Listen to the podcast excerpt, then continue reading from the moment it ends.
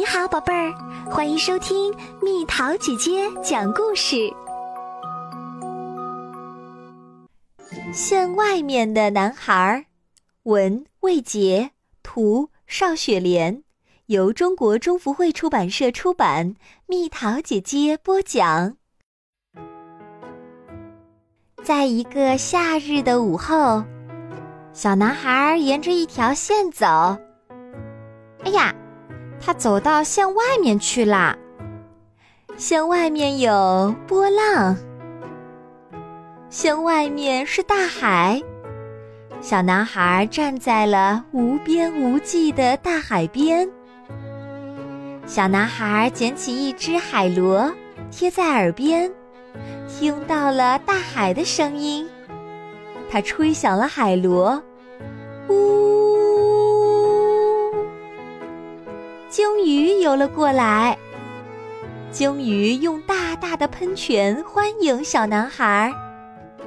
小男孩跳到了鲸鱼的背上，鲸鱼变成了潜水艇，向前，向前。鲸鱼说自己要去大海的尽头看一看。小男孩告别了鲸鱼，不好。大鲨鱼就在眼前啦！我叫炮弹大鲨鱼，没人敢靠近我。小鱼小虾看见我就逃。哎，鲨鱼找朋友怎么这么难？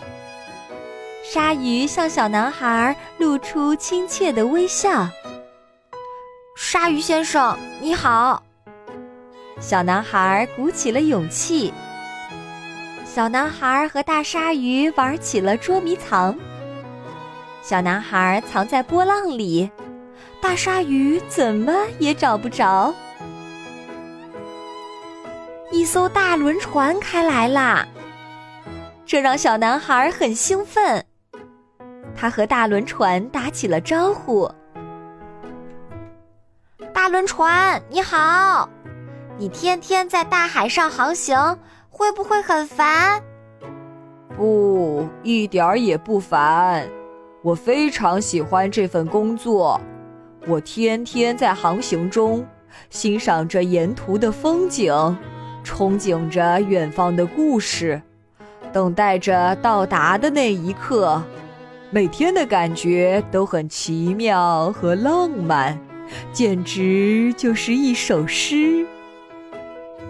小男孩听大轮船这么一说，恨不得立刻乘船去航行。大轮船呜呜叫着开走了，小男孩跟着鱼群一路向前，穿过可怕的暴风雨，躲开巨大的漩涡和奇形怪状的礁石。你好，给我们讲个故事吧！海带们热烈地朝小男孩打招呼。海带们围坐在小男孩身边。听他讲故事。小男孩骑在了海龟的背上，他扔出一个墨鱼炸弹。小男孩让水母变成了飞碟，还和海狮玩起了顶球游戏。突然，一座小岛出现在眼前，小男孩奋力向前游去。他看见一个美丽的小女孩在向他挥手。小男孩向前一跳，他发现自己又走在线上面了。波浪渐渐退去，小男孩朝大海挥手再见。